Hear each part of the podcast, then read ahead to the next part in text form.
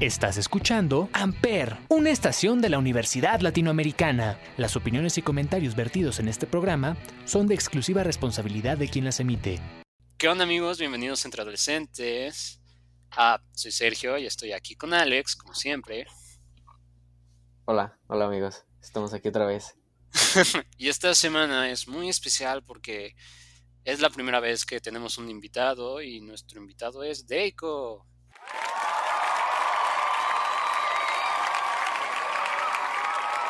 Hola, hola. ok, se queda. se queda. Se queda. Bueno, pues esta semana vamos a estar hablando sobre esta, esta persona aquí famosa que tenemos. Más famosa que nosotros. Entonces, hay que escuchar una canción de él. Vamos a promoverlo. Se llama Vulnerable de Deiko. Recuerden que están escuchando entre adolescentes por Amper Radio.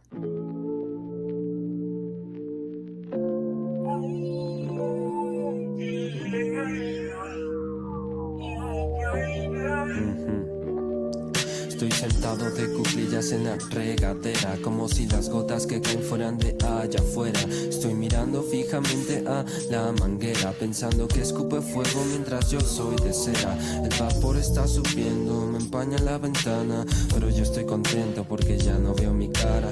Alcanzo a ver a mi triste silueta Estuve tan lleno de amor que ahora lo que quiero es estar a dieta.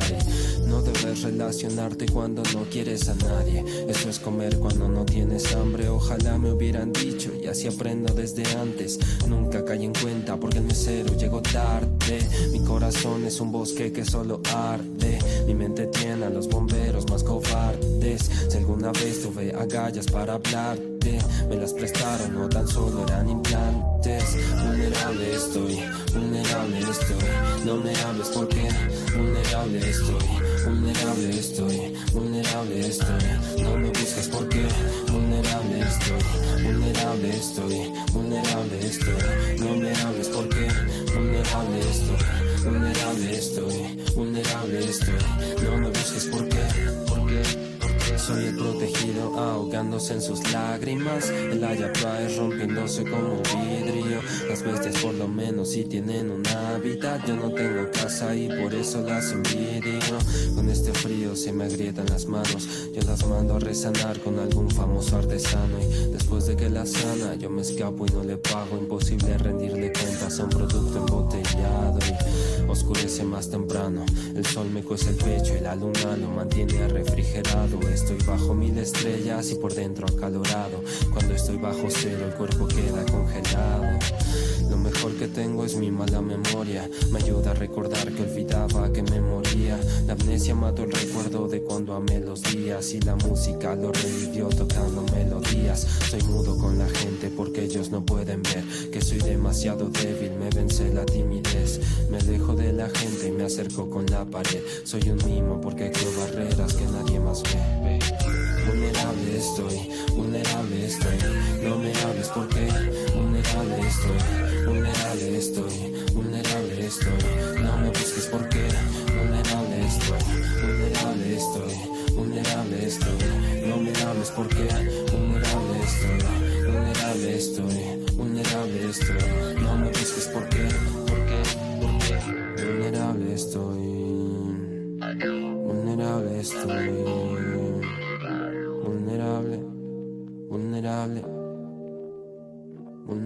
Estoy.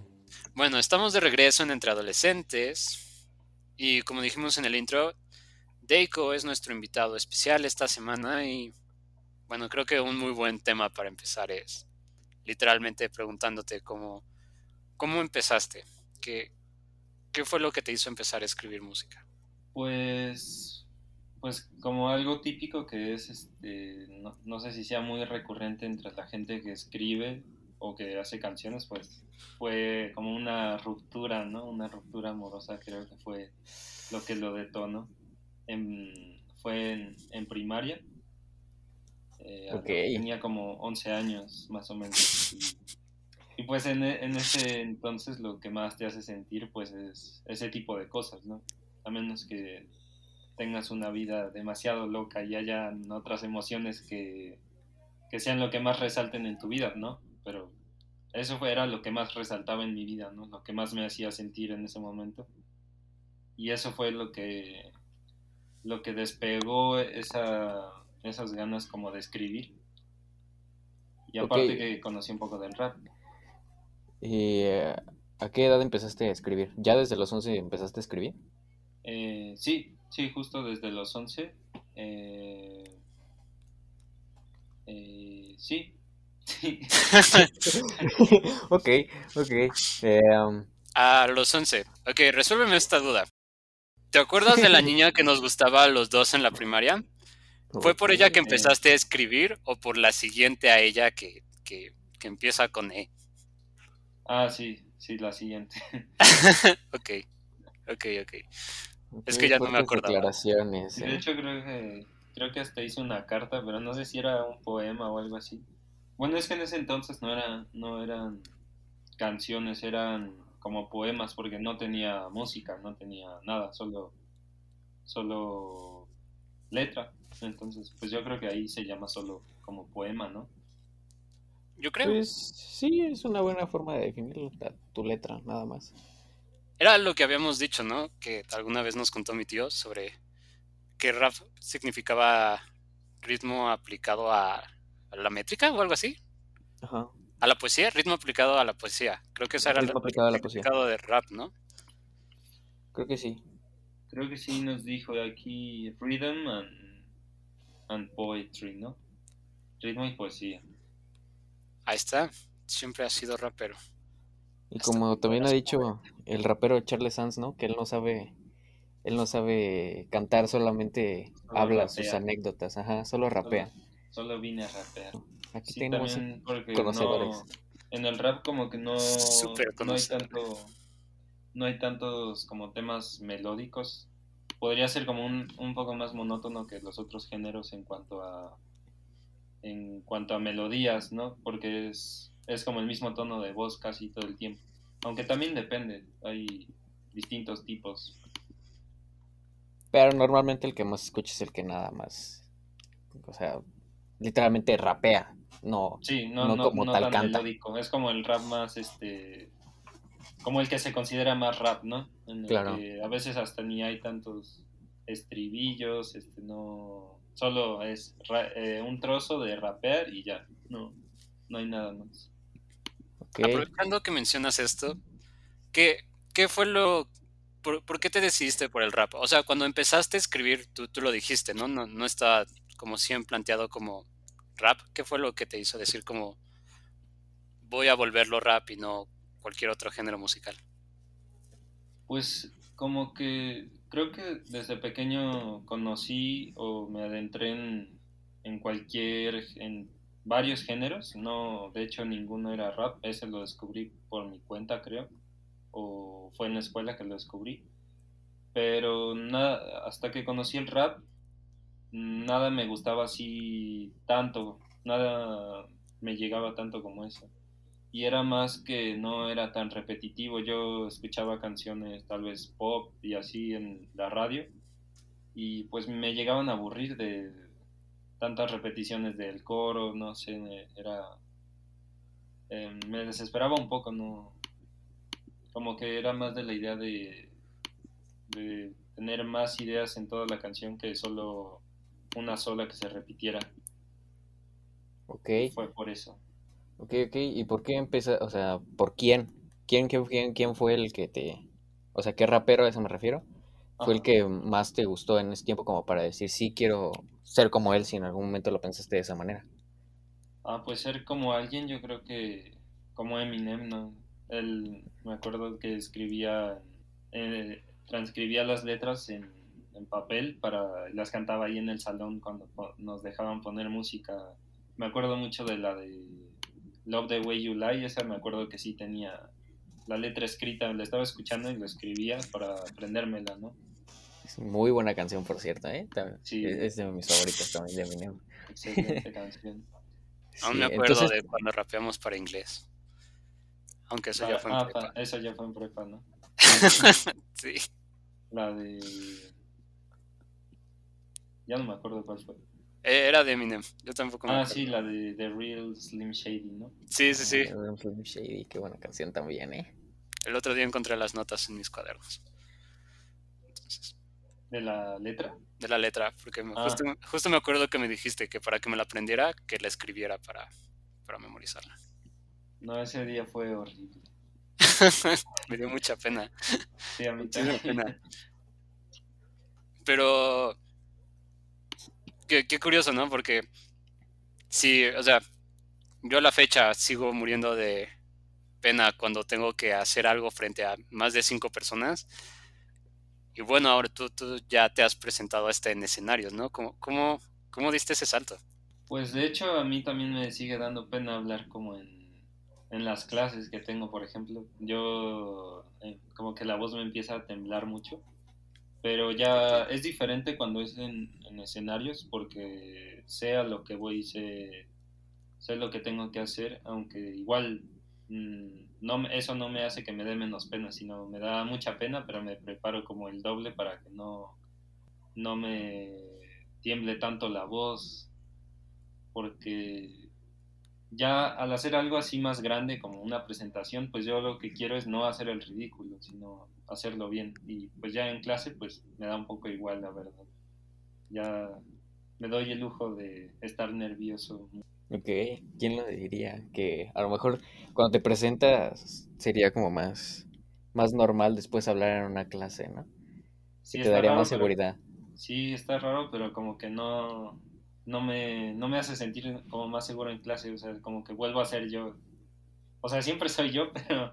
este, o sea, no, no son dos personas, eh, yo siento que pues es solo una, ¿no? Pero como que me da más fuerza, más como poder ser, eh, como llevar el nombre de Deiko, ¿no? Como ya cuando estás en... Las pocas veces que me he presentado en un lugar ya ya, por ejemplo, tú que estuviste ahí, Serge, que empezaron a gritar como Deiko, Deiko, no sé cómo. Y ahí pues no, pues eran ahí mis amigos, ¿no? Los de los que conocían ya algún, algunas cosas de mi, de mi música. Pues te sientes como más, más poderoso, ¿no? Y eso te ayuda. Así como, no, yo sí puedo, ten- tengo que hacerlo. Ahí está la gente apoyándome, sí vinieron a verme y ya. ¿Y cómo, cómo fue tu primera presentación? ¿Cómo, o sea, cómo, cómo se planeó? ¿Cómo, o sea, cómo pasó? Pues fue como un, un impulso. Bueno, la primera que voy a llamar como una presentación pues más seria, porque antes tuve alguna mini presentación o canté alguna canción cuando fui a un torneo en la Nahua, que yo iba a jugar fútbol, ¿no? Y después me fui a hacer un torneo de, do- de dominadas Y lo gané y después ya me iba a bajar con mi, con mi, con mi premio que me dieron una, un cargador de batería. Digo, un cargador de... Sí, pues un cargador de batería para, para el teléfono. Ah, ok, una Me pila bajé y me ¿no? dijeron, no, a ver, espérate, nos dijeron, nos dijeron aquí que tú, que tú rapeas, ¿no? Que cantas o algo así. Y yo, no, y ahí me obligaron a cantar. Y yo no, yo no estaba listo, pero sí lo hice. Pero bueno, la, la que ya fue algo más serio fue en la escuela que es donde se llama Talco. Y ahí es por, tú te inscribes, no te, no te llevan ellos. Entonces fue un impulso que yo quise hacer porque quería vencer un poco mi miedo. Decía como, tengo que ir ya, ahorita tengo que arriesgarme porque si después tengo algo más grande y necesito exper- experimentar qué se siente para que después no, no me vaya a salir mal. Entonces así lo hice. Sí, lo, lo hice así como de golpe, mm, porque sabía que si lo pensaba demasiado no, no lo iba a hacer nunca. Entonces nada más llegué, dije, me inscribo y ya. Después hubo, tuve que ir a, ¿cómo se llama? La audición. Sí, la audición. Fui a la audición, mm, me dio mucha pena, fui como seis veces al baño antes. A tirar el miedo, ¿no? Como se le conoce. Sí, pero no, o sea, yo ya estaba en las escaleras y me faltaban cinco minutos para entrar. eh, y de la nada sí fui al baño así como seis veces en esos cinco minutos. De tanto como, como pena, de tanta pena que tenía. Y ya entré y sentía raro porque pues no, nunca había agarrado un micrófono. Fue como muy, muy extraño. Me, de hecho, me, la primera vez que lo agarré me pesaba mucho. Me pesaba como si fuera una pesa de 800 kilos. Ok. Ajá. Y era, era yo creo que por el miedo. Sí, yo creo que sí, lo más seguro.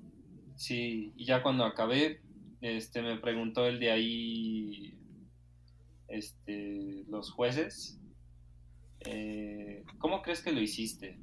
Yo, no sé, no tengo idea, no, ni, si- ni siquiera me podía escuchar porque no, no sé, un tema ahí con las bocinas y con, con que yo no tenía pues nada para escucharme internamente, ¿no? Entonces, si me quería escuchar, me tapaba el oído, que fue algo que descubrí ahí, que si me tapaba el oído me podía escuchar como, aunque no tuviera pues la, la bocina que te devuelve el sonido a ti para que te escuches o los, ¿cómo se llaman? Lin- In-ear o algo así. O Ajá, in-ear creo que sí se llama. Ajá. Esos no, pues no los tenía. Porque ahí no te dan nada, ¿no? Entonces solo ahí toma tu micrófono y ve a cantar y ya. Sí, nada más así de, ah, sí, Sí. córrele. Ajá. Entonces, pues fue... Bueno, ya después de que me, me dijeron que cómo lo hice y les dije que no tenía idea, que porque no me pude escuchar, entonces no sabía si, si lo había hecho bien. Porque tienes que estar en, en el tono correcto, ¿no? O sea, a pesar de que el rap no sea como melódico, sí hay como cierto tono en el que tienes que estar, porque si no suena un poco raro. Y eso ya depende de cada beat.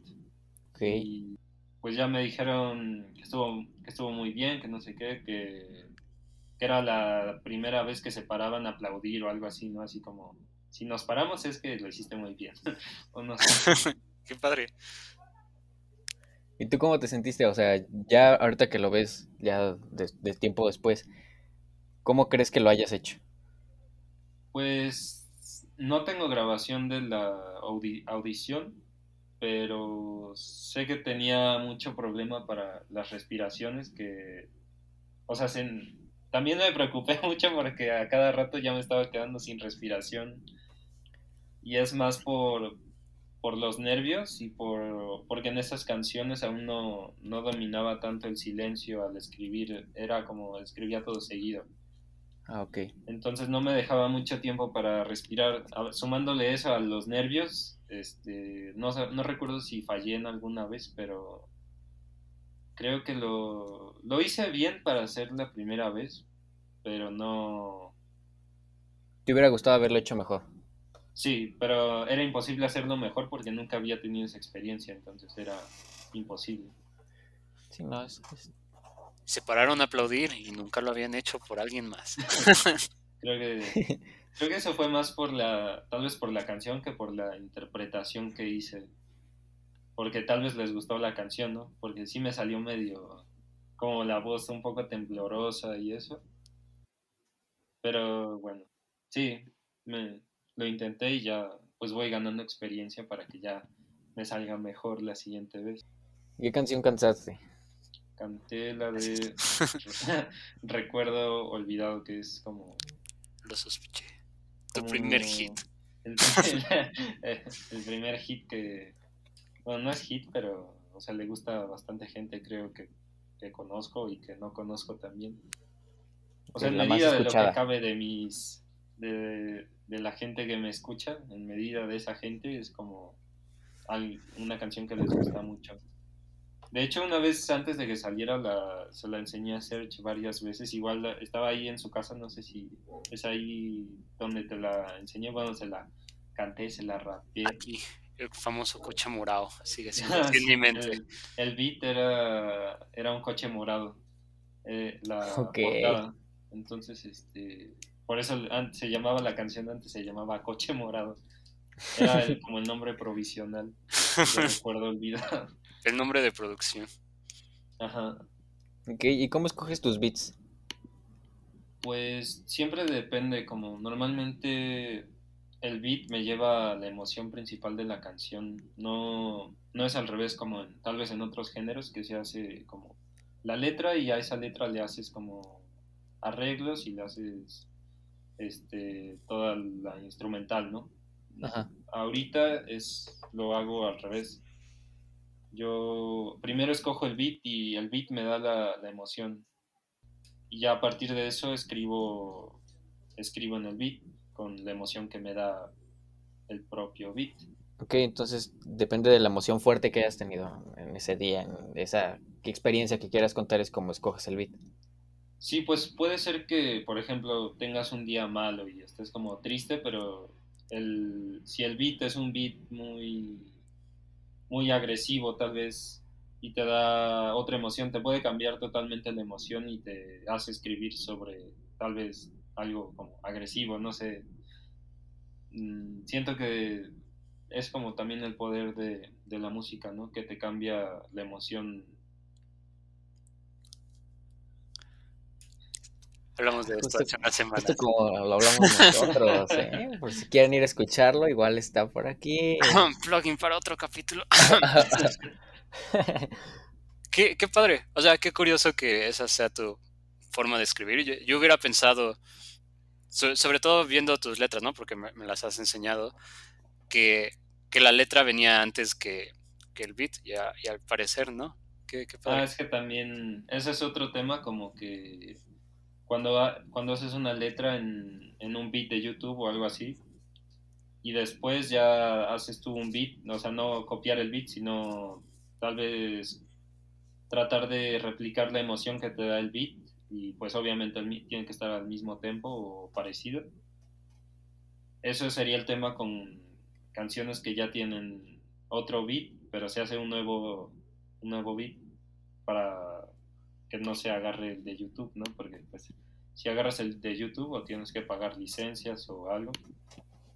Pero es más que nada para para cuando tú ya traes como algo en mente, buscas cualquier beat este, de YouTube, de, de donde quieras, y escribes algo, y ya después eso lo llevas a, a algo, a un, a un instrumental original. Ok. ¿Alguna vez has considerado hacer tus, tus propios beats? Sí. totalmente tu, tu, música.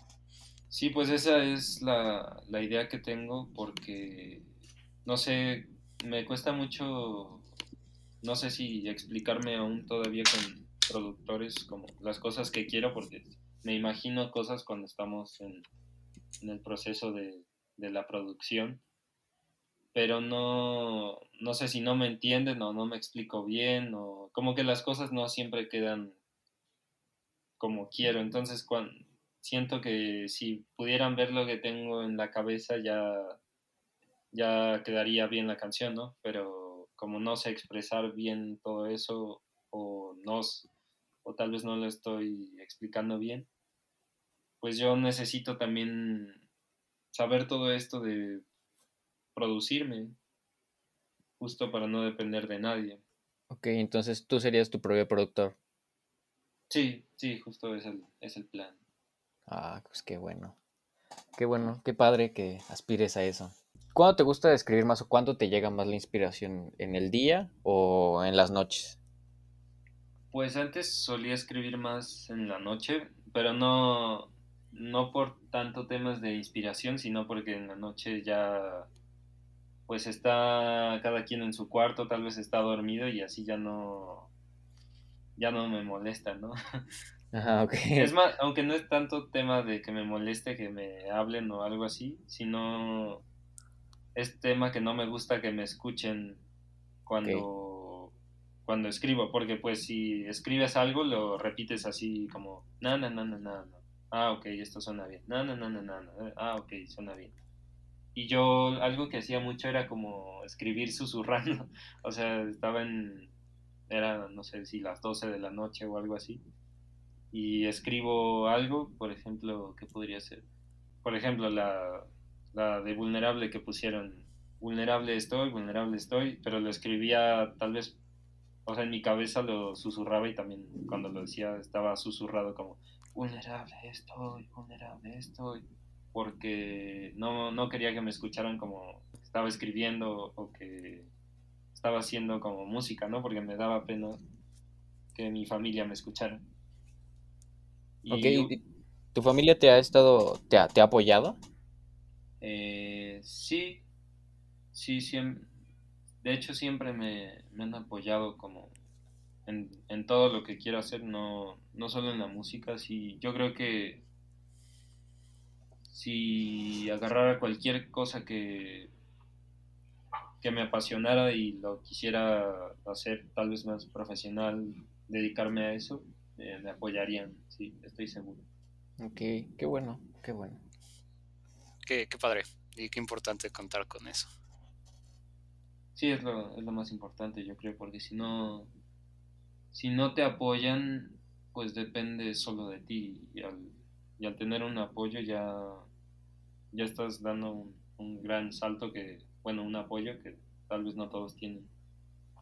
Sí, no, porque yo, yo he escuchado, yo que he escuchado varias entrevistas que le hacen a, a varios este, raperos, precisamente dicen que muchos no tuvieron el, el este el apoyo desde un principio de sus papás porque pensaban que era que iban a ser, o sea, que los iba a orillar hacia tener una mala vida, porque como el rap en esos momentos, digamos, por ahí de los, mm, empezando los 2000, era cuando más estaba esta onda del, del rap ascendiendo y todos pensaban que los únicos que escribían rap era Cartel de Santa y precisamente Cartel de Santa no hablaba sobre oh, vamos a orar y vamos a...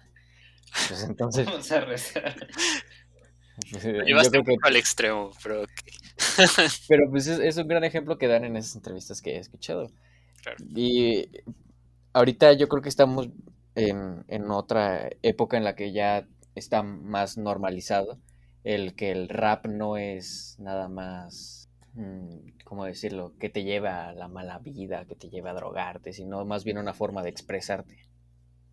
Sí, creo que hay como muchas más como mini corrientes del rap de rap de este tipo, rap de este tipo y no solo como como rap que hable de tal vez de drogas o de o de ese tipo de cosas, ¿no? Algo que me pasó este con con una amiga de mi mamá, este y con, con sus hijos fue que bueno, más bien con con una amiga de mi mamá fue que les enseñaron mis canciones, o sea, no llevábamos tiempo sin verlos, les enseñamos las canciones y se sorprendieron y, y, dijeron, no, pues yo nunca me esperaba esto, porque pues yo pensaría que el rap es como para gente como que va por otros caminos, ¿no? Así como, como que justo lo que acabas de decir, ¿no? Así como que, como que iba por, por malos pasos o algo así, ¿no?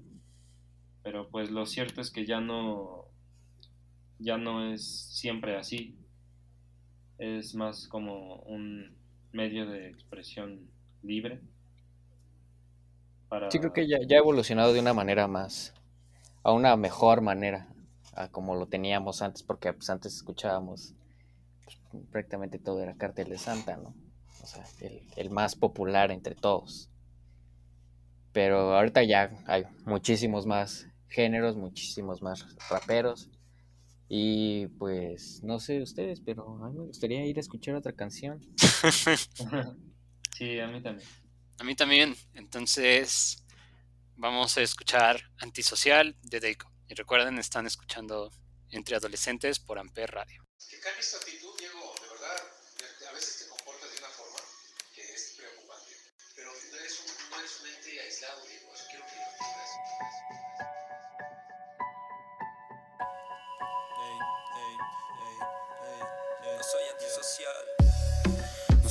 Antisocial, pero más tiempo solo que calcular en soledad. No soy antisocial, si en un grupo hay un cupo, no ocupe cupo soledad. No soy antisocial, no convivo con personas sin personalidad. No soy antisocial, rapeo de gratis pero cuesta mucho hablar. Alguien una vez me preguntó que por qué tan solo mirándome como el que tiene una enfermedad. Y lo extraño es que no miran raro el que tiene un malboro porque ya es normal morirse por un cáncer pulmonar. Lo que quiero decir es que es normal, tener más bocas para hablar, para. Estar con más personas está bien, bien.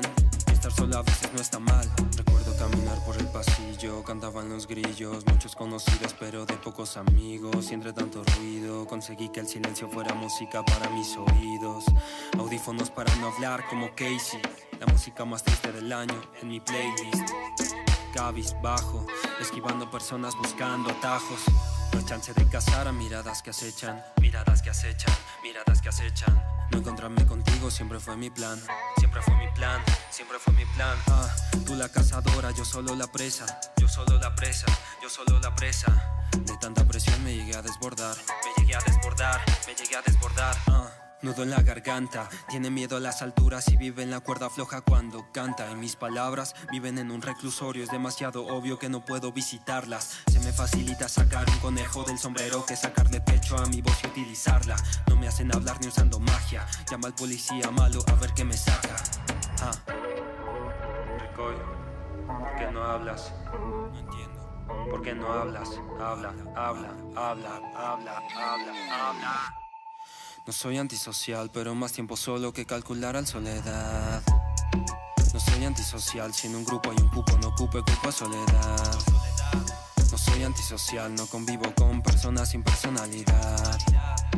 No soy antisocial, rapeo de gratis pero cuesta mucho hablar. Me siento más solo con personas que cuando estoy solo y en cada situación posible me siento incómodo. No confío en nadie porque sé que son iguales, sus principios no me caben, debería de ir al psicólogo. Vivir así es un horror, tal vez también un error. No puedo decir que no antisocial es lo que soy. Vivir así es un horror, tal vez también un error. No puedo decir que no antisocial es lo que soy. No soy antisocial, no, no. No soy antisocial, no, no. No soy antisocial, no, no. No soy antisocial, no, no. No soy antisocial, no, no. No soy antisocial, no, no. No soy antisocial.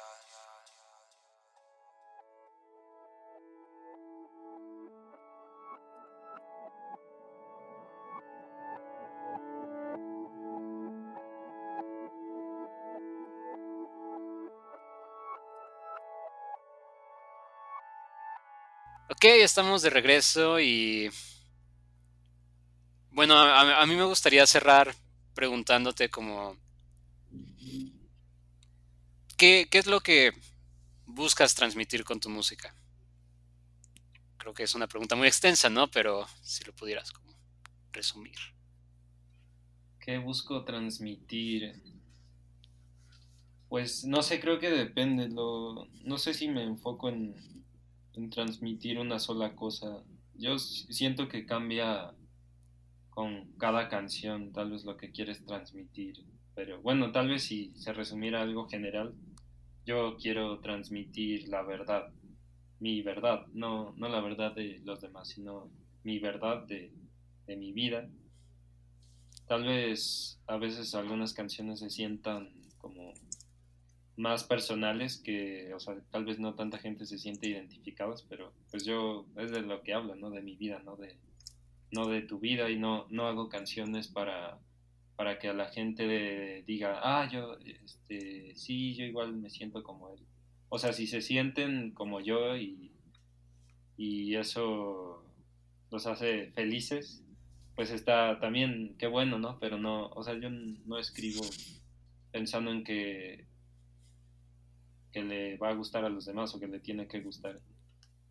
Escribo- Sí, o, o sea, escribes principalmente para ti, se, se podría Sí. decir. Sí, exacto. Ok. Bueno, yo, yo que te conozco, Deiko, ah, me guardé especialmente esta pregunta para el final, porque sé lo mucho que te importa y, y quiero concluir preguntándote, ah, ¿por, por qué, cu- cuál es tu proceso para escribir tu, tu- tus letras, tu- tu- tus frases? Bueno, sí, es como lo que más me importa de, del rap tal vez y de, y de mi música, yo creo.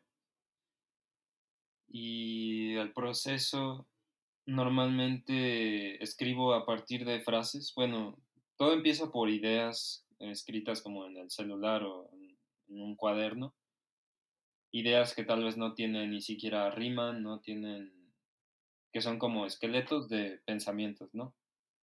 Entonces, a partir de eso es, se pueden convertir en, en frases, tal vez todavía sin rima, pero ya son una frase en concreto. Después de eso se, ya se convierten en rimas, una frase con rima. Y después de eso terminan, a veces escribo canciones a partir de una sola frase que me gusta, porque digo, esta frase me gusta mucho, ¿no? Te- y a partir de eso se hace una canción o se mete tal vez en medio de una canción. Y lo que me gusta hacer es como meter así varias frases que sean como poderosas, ¿no? Que, que tengan también uso de recursos literarios, que parece muy importante. Que no, de hecho, no, no muchos las usan. Bueno, hay gente que, que conozco que sí las usa bastante, que son como maestros para mí en, en el rap. Pero también, por ejemplo, la gente que es este, que tal vez es muy, muy famosa, tal vez no, no usan tanto porque buscan escribir más simple para llegar a más gente, ¿no? Porque cada vez que te complicas más escribiendo o haciendo algo, es, le va a gustar a menos gente, pero mi objetivo no es ese, mi objetivo es que me guste a mí y me gusta mucho complicarme. Entonces, después de que hago frases por separado, se van a canciones esas frases. Y a veces, como les decía, esa, una sola frase puede despertar una canción entera. Ok. Y otra cosa importante es que nunca escribo, nunca escribo seguido una canción, o sea, en un día nunca escribo una canción. Siempre las dejo reposar tal vez a veces hasta meses o hasta que me vuelva a llamar la canción, la, porque se escribe a partir de emociones, ¿no? Entonces cada vez que siento esa emoción, cuando recuerdo, me, me siento como cuando escribí mm, Antisocial, ¿no? Entonces ahí me regresa la emoción, entonces puedo regresar a escribir, porque la emoción te despega todo lo demás, es lo más, es como lo más importante la emoción. Y por ejemplo las canciones de, de Melancolímetro, que fue el EP que saqué, eh, algunas tienen dos años, alguna, la, la, la que fue la última que escribí fue el daño que me hacía. Bueno, ahorita no platicamos del EP, pero bueno, ya si después se meten a mi música lo van a encontrar. Eh, el daño que me hacía, ese sí lo escribí en, en algunos meses, yo creo. Pero otras canciones como Antisocial, esa ya tiene como dos años que la empecé. Traje igual tal vez más, como dos años y medio. Incluso puede que más, porque ya a veces pierdo la noción del tiempo con la cuarentena y después de que salí de la prepa. Todo un tema aparte, casi, casi. Sí. Ok, bueno, pues fue, fue genial tenerte aquí en el podcast. Gracias por compartirnos todo o lo que se o lo que cupo en casi 40 minutos sobre tu proceso. Y ya, muchas gracias por ser nuestro primer invitado. ¿Qué- ¿Quieres? ah, Es un honor. Exacto, estar con Deiko. Es un honor estar aquí. Gracias a, gracias a todas las personas que hicieron posible esto. O sea, ustedes. Quiero dedicarle este podcast a mi madre, a mi padre, a mi perro Mira. más que a nadie. Mira, mamá, estoy en un podcast. Ok, pues muchas gracias. Eh, ¿Quieres dejarnos tus redes? ¿Dónde te podemos seguir? ¿Cómo te podemos encontrar? ¿Dónde podemos escuchar tu música? Eh, ¿Cuáles son mis redes? No me las sé. Eh, ah, bueno, pues mi música, pues siempre, si buscan Deiko en YouTube, D-E-I y latina C-O, este, ahí encuentran toda mi música, igual en Spotify, iTunes, no sé cuál es el de Apple o Apple Music, no sé cuál sea. Este, Sí. entonces estoy como Deiko. Y en Instagram, si quieren, es este arroba Diego Ricoy con Y al final. Ricoy. Ok. Y creo que eso es todo. Que pues otra vez muchas gracias por haber estado aquí con nosotros, por haber con- el ser el primero en confiar en nosotros. Y pues nada, amigos, nosotros nos escuchamos la próxima semana. Nuestras redes ya se las saben, arroba entreadolescentes.png. Y pues nada, Hasta luego. Bye. Adiós. Hasta luego. Váyanse. Amper, donde tú haces la radio.